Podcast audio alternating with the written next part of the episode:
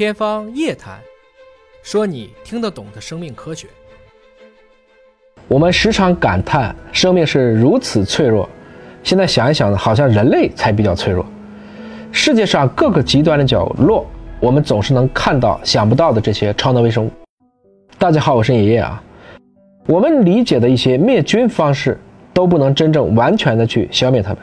不信，咱们来看一看。第一，热死它。四十度的气温，人已经很受不了了。五十度，我们可能已经没有办法长期待着了。但对于嗜热菌来讲，所谓的嗜热菌，就是喜欢在各种高热环境下活着。比如地热喷泉，它不仅仅是四十度了，甚至可以达到九十多度，它都可以还在健康的生存着。最著名的一个点就是美国黄石国家公园里面的大棱镜温泉，它的湖心是呈蓝色的，外围的区域则根据季节不同，有的时候青绿色，有的时候橙黄色。主要这里面生活着一种叫做巨球藻的蓝藻。温泉的环境或者是热泉的环境还不够极端，我们这里专门再介绍一个特殊的环境，就是深海热液的黑烟囱。这个地方的温度甚至超过了四百度。当然，在这个点上却依然生活着非常丰富的群落，比如纳米级的超嗜热古菌，还有像燃球菌属的这些细菌们，它们都还能够去生存。所以，生命的极限究竟在哪儿？我们可能还有很多不知道的机制。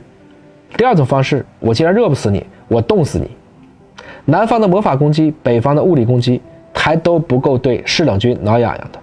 在冰层里面就有大量的异样细菌出没，以变形菌门、放线菌门、拟杆菌门、绿斑菌门和福霉菌门；而在极地冻土的土壤当中，仍有绿湾菌门、变形菌门和放线菌门。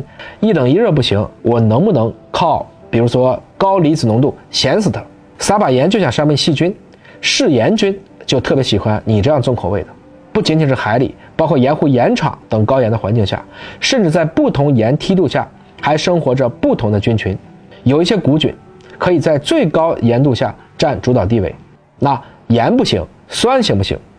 喜欢酸味儿可不是人类独有的。有些细菌超级耐酸，在 pH 值低到零点八五的酸性矿井排水当中，依然可以健康的存在。主要是变形菌门、消化螺旋菌纲和广弧菌门等。这些嗜酸菌的崛起就在于它有独特的结构和功能，包括反向的膜电位、高度不可渗透的细胞壁和刺激转运蛋白。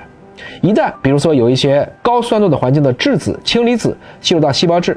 他们就采用一系列的机制来减轻内部的 pH 值降低所带来的这种影响。这个也不行，那我能不能干死它、渴死它？干旱的土壤当中一样存在的多种细菌谱系，放线菌门、绿湾菌门、厚壁菌门、芽单胞菌门和变形菌门依然可以在。那大家说这都不行，我能不能把你压扁？在低温和高压主导的深海环境下，同样是地球上最大的微生物水生栖息地。主要是变形菌门、绿湾菌门、放线菌门和海洋内生活的一些古菌门组成的。所以啊，每当我看到小伙伴问我说微生物过不了胃酸，我看了总是哭笑不得。